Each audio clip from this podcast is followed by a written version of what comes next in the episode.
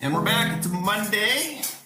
Strap Show Podcast. I'm your host, Travis Fulton. Thank you for making us part of your day. Action packed weekend, golf finishing on a Saturday, conference championships on a Sunday. I kind of liked it. Gonna be honest. PGA Tour golf prime time, West Coast, Saturday night, then kind of had your Sunday, the kids and little football. I know, but it was it was different, and, and I kind of liked it. I want to take you back to Saturday because uh, Luke List got his first win on the PGA Tour. So I thought I'd reach out to my buddy here who has been coaching this man of Luke List, 37 years of age, for the better part of a decade. And uh, well, he's the PGA Teacher of the Year, and he joins me from just outside of Pebble Beach, a place he knows well. Jamie Mulligan, first off, congratulations on everything. PGA Teacher of the Year, and now the big guy, Luke List. Your man gets in the winner circle. Way to go, man.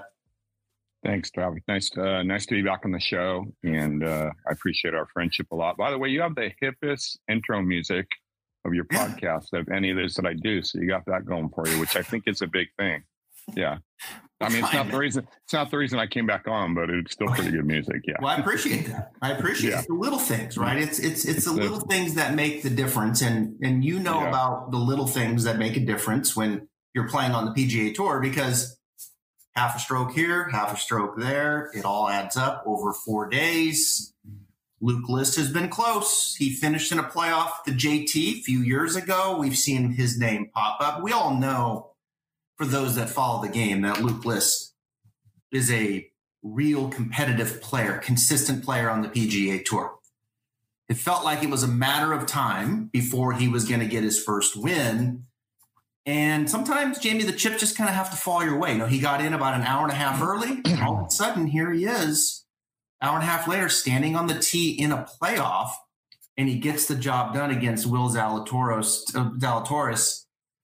What was your thoughts, man? You had to be your stomach had to be like turning here as you're watching this down the stretch. My man's gonna get in the playoff, and now he wins. Take us Mhm. through those uh, couple hours there. Yeah, it was. A, it was. It's you know, first of all, Luke is the real deal, and you know, I'm sure we'll get into this more. But if you're exempting yourself every year on the PGA Tour, you're very good. You're one of the top mm-hmm. 125 players, and there's hundred thousand people that are trying to play professional golf in the world. So he's at the top of the list, and you know, I think everybody in the game knows him, and he's very, very solid. You know, we'll talk about his swing and his motion a little bit more because I know you and I love to talk about golf swings, but Hmm. he's very very solid but just as far as that day went you know i had got back from the pga show and uh, needed to get to my country club but i wanted to see his warm up so you know i raced down early in the morning san diego from my home is you know an hour and 15 minutes so raced down and did his warm up and um, something just a little different that morning you know Hmm. we warmed we warmed him up just a little bit different like you know he was in kind of the same mood when he came out but he was comfortable and um, you know, he started to slot it on the range and just he can he can hang laundry with the golf club at the top of the swing and slow things down and he can look effortless. And you know, when I'm doing this, not only I'm watching him, but I also looking down the range and he just can look so elegant. You know, I've called him a long time for a long time the Ferrari. Looks like a Ferrari, you know, when he's swinging the golf club and uh, going around the track and he just was warming up like that. I was standing next to Scott Hamilton and you know, he's a buddy of mine and you know, our eyebrows were kind of lifting up a little bit and we weren't saying anything, but he was kind of looking at what was going on. And we didn't really say much other than just, you know, we love it. Golf club looks beautiful. Body works looking beautiful. Pace looks great, you know, and then just kind of making small talk. But then, you know, we had a pretty, we had a cool little talk right before he left, which sometimes you do and sometimes you don't. And um, I won't tell the complete details because there's some attorney client in there, but uh, the basic message was everybody every week shoots the grouse off the place. Why don't you go shoot the grouse off the place? You know, I shot 66 last year in the Mhm. last round. I coached Frankie Molinari too, and they played the year before and both shot 66 out of the back nine to go into a backdoor top 10. So I know that he loves the place. And I was thinking, you know, shoot the grouse off the place. And this is the time to go do that. And uh, the look in his eyes was like, I was just asking him, you know, hey, hit me a 15 footer over there, you know? And uh, he just walked away real confident looking. And I remember I raced in my car to get back to the club. And um, I was thinking, you know, wow, he had a different look. And then stopped to get some gas about, you know, three quarters of the way home. And he had birdied, you know, three, four, and five, mm. and um, here we go. And and then here we go. And then uh, I try not to text or look at scores when I drive, which I think is a good tip for everybody. Yeah. Uh, pulled over again, and he had birdied six, and I thought, you know, here we go, and this is a really good day to lay one down because I know how hard the back nine plays, and basically that's what happened. You know, it was a long day after that, but that was that was basically what happened. By the time before the playoff, I think that was probably in time. That was uh, six and a half hours later before it actually came to culmination. You know. Yeah, it did. I mean, he, he did off, get off to a good start. It was nice just to see, and of course, Torrey Pine South in the back. It is difficult. It's nice to see the golf course push back. Where you know the weeks leading up to that, you, you certainly you, you, didn't feel like a player could make a couple bogeys coming down the stretch, and someone could sneak in there. You know, I mean, so it was nice. That to me, that's golf. Like I, I, am fine with guys going low in the you know low 20, you know 24 under 25, but I just I like there's got to be the idea of the bogey, right? And mm-hmm. or a double, and you sense that it was different that week. Luke's in there, and I'm like, look, I well, he's got to hang around because this this difficult stretch down, you know, th- there's no guarantee here, right? Even Rahm birdieing 17. Here we go, 18 to get out of position. It's not a guaranteed birdie. So, um, yeah, it was it was uh, it was just a great week all the way around. And I, and I look at Luke, and I was thinking about him even heading into this tournament as we were breaking down this tournament. Obviously, this is a course that really favors some length, probably more so than any other course on the PGA Tour. We'll get to his driver swing here in a second and break that down. But this little track here of uh, from November, 11th at Houston, 10th at the RSM, 22nd at the American Express, and then here he is. He cracks the code first at the Farmers. We know Luke is long off the tee. He's one of the longest on the PGA Tour. Kind of gobbles up strokes pretty consistently off the tee. I think he's a bit of an underrated approach game player personally. I don't think he gets the credit for his approach game as much. Solid short game player his putter can hold him back a little bit at times, right? We know that. I mean, statistically, every player usually has that weakness that, look, God, if I could just get incrementally a little better there, I'm going to win. And with Luke, positive 3.7 this week, he gets in the winner's circle. It seems like the last few weeks, a little bit of a trend here with the flat stick. What, what's different, Jamie, with Luke and the putter? Yeah, first of all, one thing you said about the approach game, you know, he's con- consistently leading in tee to green, you know, week after week after week. We'll shoot the, the numbers and you're two off the tee and, you know, four in approaches and, you know, three overall in tee to green against everybody. Like you can, you can hit your rock for sure. His putting stroke's been really interesting. You know, he, when you watch him putt, like you see people that have putting problems and you'll be able to pick out, you know, what they have in their putting, putting stuff. And he's had this beautiful stroke, but I think his perception of the stroke, and even um, you know, this is on me as well too, is I think his idea of what he was trying to do wasn't exactly probably what was best for him to actually do. Um, we talked to Stephen Sweeney a couple three months ago. I love the guy. He's my Irish brother from another mother. He's got a great way about him. I think he has the same vibe as I. Mm. He did a really good job in his studio of showing Luke like this is what you do, and you do it really, really well. And this is probably what you could do. And you know, um, the I think with the putters now being face balanced, Luke had more of an old school stroke that was kind of opening the door and closing the door, and probably had a little bit too much acceleration in the wrong time. And you know, basic stuff with that is uh, Stephen explained to us and has got Luke working on this, you know, idea of how the actual path of the putter and what the putter should feel like. And it's coming out of the gun and rolling a lot, lot better. And then, you know, he's done a really good job with Luke as far as performance training to do things that matter underneath the gun. And it's made all the difference. And, you know, we have gone around, you know, I am never, I don't have any ego in doing this. So mm-hmm. if we need help, we're going to go get help. And, you know, we've talked to a lot of people about putting for him, and we've talked to a lot of people about putting with everybody that we work with. Mm-hmm. And uh, my job is to be the orchestra leader and to coach the deal, you know, and uh, not to be the guy that invented the wheel. And um, so, anyways, he's just been trending the right way. And then, kind of, you seeing it in his scores that you laid out. There was something special about all those rounds, you know, in the desert, like 66 on Saturday, kind of put himself in a little better position, you know, in a on a windy day, and then mm-hmm. you know, same thing at Houston, had a pretty good chance to win. Ball hit the heck out of it there, you know. So he's been trending the right direction, which is cool. And um, it's just felt a little different the last six, seven, eight months about the way he was talking about who he is and what he is. Let's go back to the putting for a second. Um, Stephen Sweeney, who you mentioned, he's been on the podcast. Really impressive. Uh, really yeah, enjoyed cool. conversation he's, with him. Super, super cool. Yeah. So this this stroke. Now, correct me if I'm wrong. You were saying he was getting a little too much kind of open close effect and, and needed to calm that down a little bit more, where it was not as open close as far as the well, path. Well, I think the perception that uh, if you if the putter swung back too far, it wasn't going to be as efficient. That would be number one, and then number two, just the way the shot was holding energy. And remember, the putters are face balanced, so everybody's stroke that's putting great now that's using a face balanced putter, which is definitely a more redundant way to putt as far as it coming off the club. And you know, I putted with a bullseye, which everybody and still do. You know, mm-hmm. so that that thing swung more of an arc and more on a plane, and um, Luke probably had a little bit too much uh, arc in his stroke, but it looked beautiful. Yeah, and and it, it probably was a little short on the way back and a little uh, gunny on the way through, but never looked gunny because he's so strong, you know, that the putter could go through the ball. And now I think he's got he's just pulling the arrow back a little bit more and letting it go. That would be, I would say, second thing. And then the third thing, just some really good performance coaching as far as rolling the ball, um, to make putts in a tournament and stuff that you can do on a daily basis to see how well that you're actually actually doing in your metrics without losing the art of it, which I love. And that came from Stephen as well.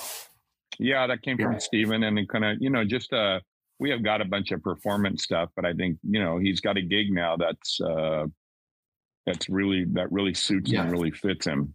And he's oh. worked and he's worked hard, you know.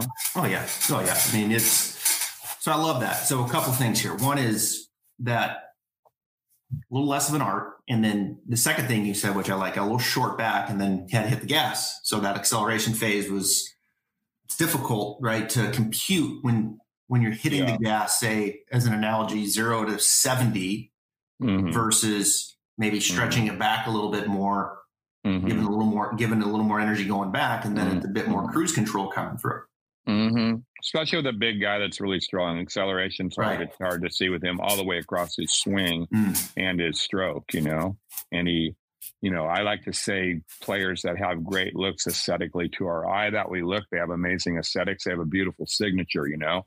And Luke's signature through the bag, putter to drivers, all is very elegant among the most in the game. So, mm-hmm. um, you know, but we're in a results business and uh, the results are better, obviously, and, and we're on cloud nine about the re- result from Saturday. So let's transition to the driver here. I got a little funny story about Luke. Um, back when I was teaching full time a lot, I helped Fred Funk a decent amount when he came back from his knee surgery and his thumb and, mm-hmm. Mm-hmm. and into his Champions Tour career. And uh, Fred played the week before and won the Insperity Championship. And he came back home here in Ponte Vedra, where he lived at the time. And there was an event, a Corn Ferry Tour event on the Valley course that week. And they asked Fred to play. And Fred, you know, he's a local guy and get some people out to watch Fred. And of course, he was playing great. He just won the whole bit. And so he decided to play. And we're matched up with uh, Luke mm-hmm. in the practice round.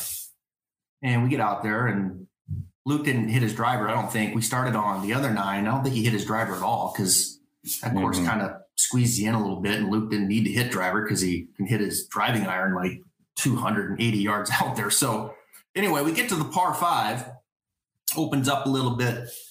Luke takes the driver out and just unleashes one. And Fred hits mm-hmm. it out of the heel a little bit. And we get up there, and Luke is like 80 yards past Fred. we're just, you know, of course, Fred's, you know, 52 at the time in the senior tour. And here's this Luke, you know, 20, probably five at the time and pitched. And, but I tell the story, A, it was funny. We were laughing. And, and Luke's just a wonderful guy to play with throughout the day. And, and so was Fred. It was a great day. But two, just how effortless it looked off the, off, off the face. I mean, Luke, when Bryson goes after it, it looks like it looks violent. You know, it looks fast. It looks like man, he's really going at Luke. Kind of reached back and hit it, and it was, oh, wow, okay. I mean, it looked, hmm. you know, it just looked casual, right? It looked casual, hmm. and it was three thirty and all this, and he he cruises at you know about three seventeen, and we know he can reach back and hit it. But this dude's he he's he's got speed, and when you got speed, Jamie, out there, and you can hit it, and you're in the top ten, and you're and you're better than average in approach, and he's he knows the game. You know the game. He gets any sniff of this putting like he had this week. This is a guy. It's easy to say, oh, he's going to win more, but it's I'm telling you, with Luke and the way that he can get there, tee to green, this is a guy that can get some more wins for sure. In particularly because he's so damn good off the tee. Talk about the driver that is Luke List and this effortless power that we see. Yeah. Um, he wedged Fred, you know, when I was a kid, when you hit it by somebody 80 or 90 or 100 yards, used to, you know, holes are driver wedge holes. He wedged Fred. So that means Fred had a driver wedge to his ball, not to the green, right? Yeah. He wedged him. Yeah. Yeah. You don't want to get, you don't want to get wedged or wedgie. That's not good. Yeah. Yeah. Yeah. No, I mean, I think the look for Luke, you know, there isn't a time when I'm on tour with Luke that he's hitting balls that one of the coaches or one of the players multiple times don't come up and whisper in my ear and go, This is like the purest swinger. Can I watch you hit balls, Luke? And, you know, he's he's orthodox and he has mm-hmm. that Ernie Els big easy effortless yeah. effortless power and um, orthodox for us means there's nothing that when you want to try to clean them up, there's not really thing you can clean up. You got to clean up the sequence, and he understands how to where his plane is. He understands how to load his body. He understands how to use the ground. He understands how to keep the golf club square. He can hit a multitude of different shots.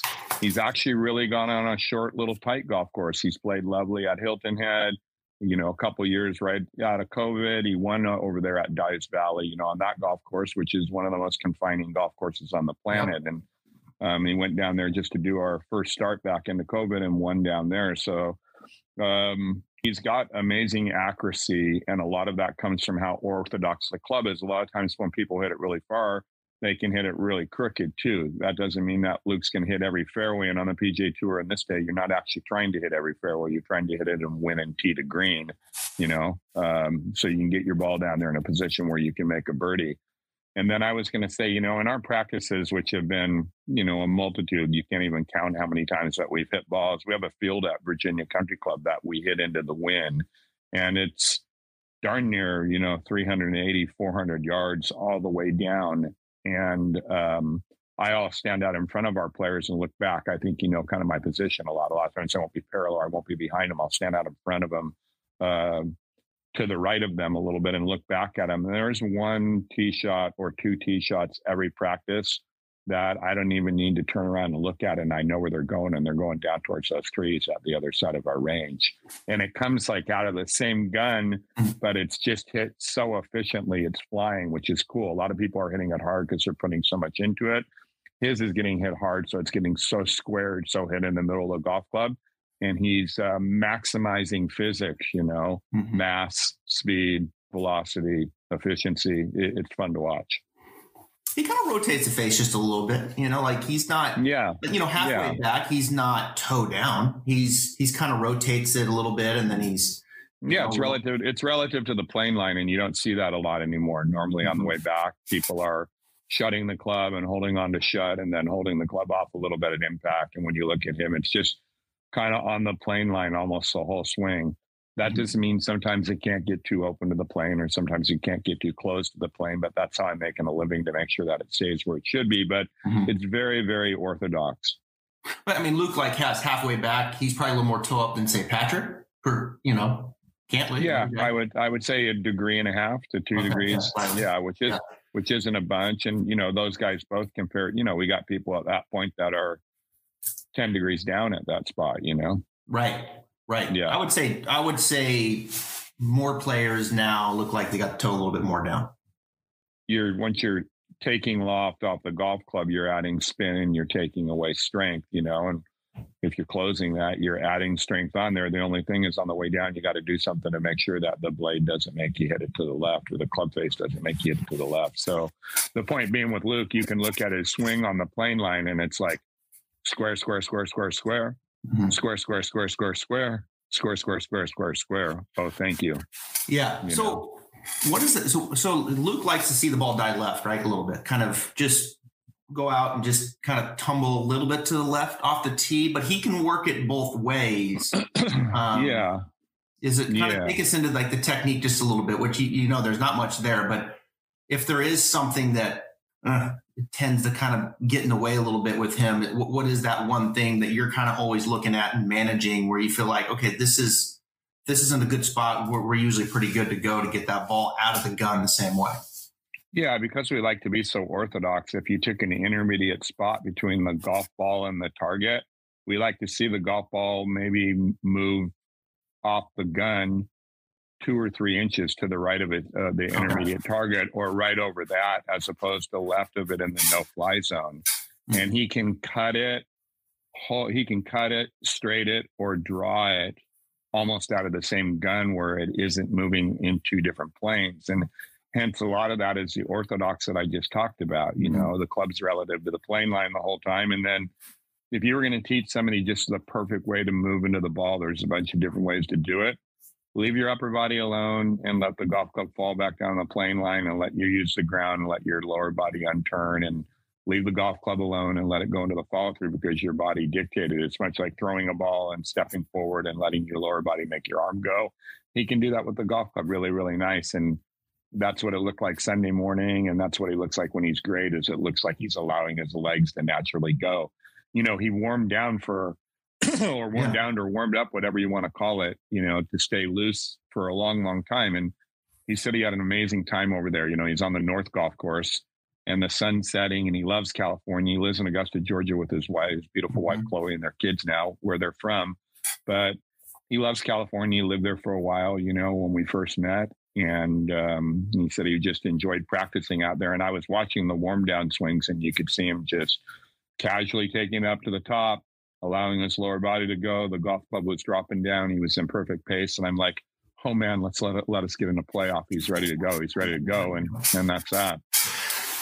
Let me ask you this, Jamie. We're going to pivot here for a minute. Just talking PGA Tour in general here for a second. I was I was out there. I had to go in and do the cut to show that on Golf Channel on Tuesday and kind of in and out quick and was watching a few swings there um, on the lesson tee and then, you know, another tournament here and there. And one thing that just kind of hit me was, you know, I, I know that a launch monitor is has a tremendous amount of value in the way of carry distance from place to place and conditions and this and that. And there's other data that tells us, but you know, being able to hit shots and seeing how far how far the ball's carrying, right? That day, how you feel, whatnot, is huge. I was a little taken back.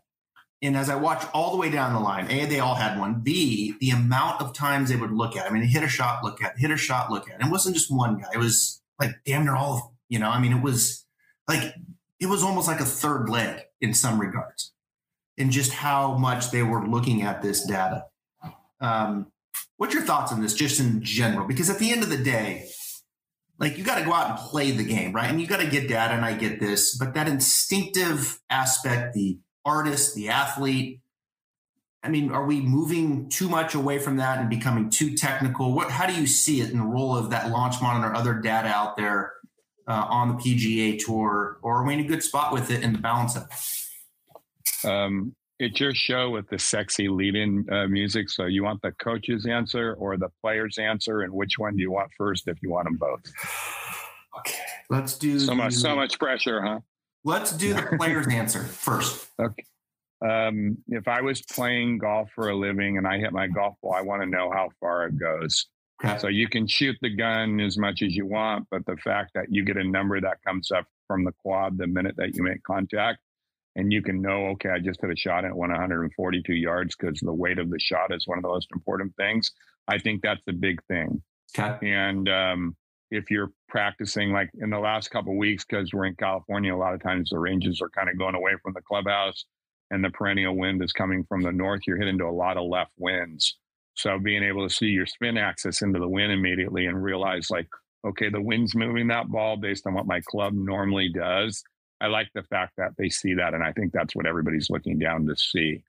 Um, certainly, with the people that we work with, you know, the ten tour players that we help, they're all doing the same thing, and I and I like it a lot. I don't think that um, I can't wait to give you the coach's answer. So you tell me when you're ready. I'm ready.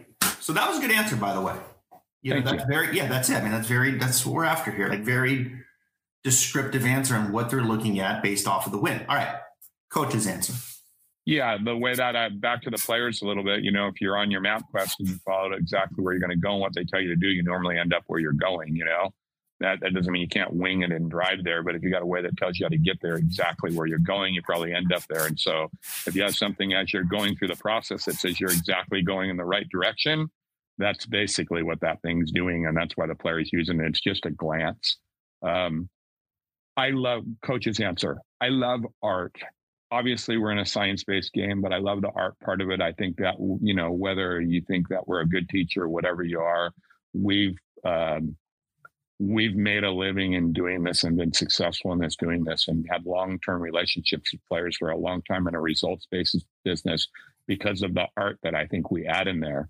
So this is from one thing that bothers me from the coach's standpoint. Like if you can't stand out in front of your player, look back and tell them where their ball is going and how far it's going, then I don't think that you're ready to do this at the highest level. That's not taking away from anybody, but you got to know exactly what's happening in order to make the ball go the right way.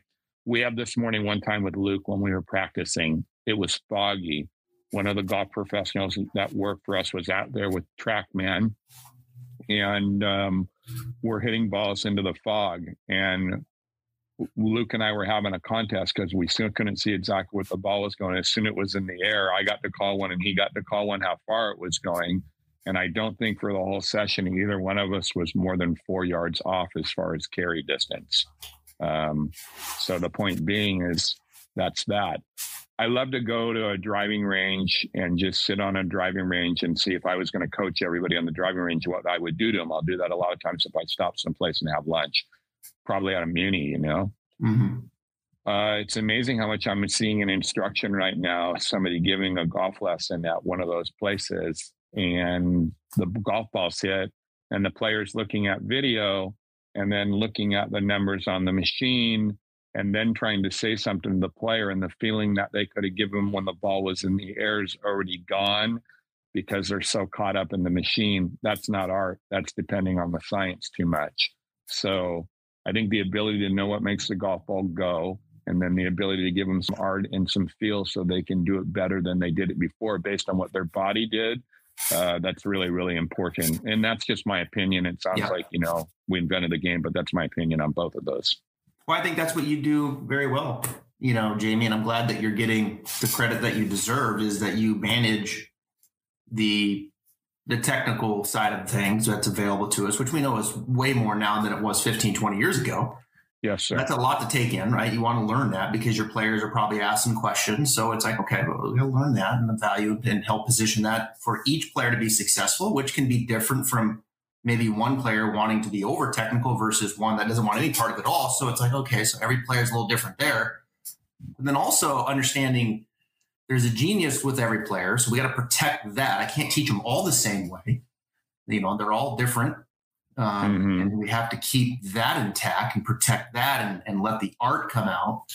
So, you know, you kind of this whole holistic approach is, you know, is still, I think, range true the most. It's not about this one technicality that's the difference that makes the player get on the PGA tour.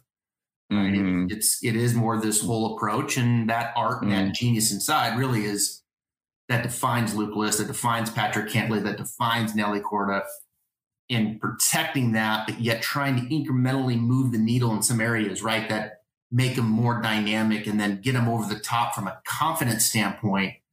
And it sounds like with Luke, all of a sudden the light, it's like, look, you, you could something was different. Like it's time to win, you know, like you know, like it's time to win. I am that guy. I, you know, Luke List looking at himself saying, I don't look at Luke to me doesn't strike me as someone who's overly confident, cocky. Like he's nice guy and, you know, and, and keeps maybe bit things internal and he knows he's a good player. but maybe now he's like looking at like it's time. It's time for me to win. I mean, it's time. You know that look like let's go. You know, you kind of sense that. Let's push it ahead here. You're the man. Let's go get a win. And now you get a win. Let's go get a couple more. You know.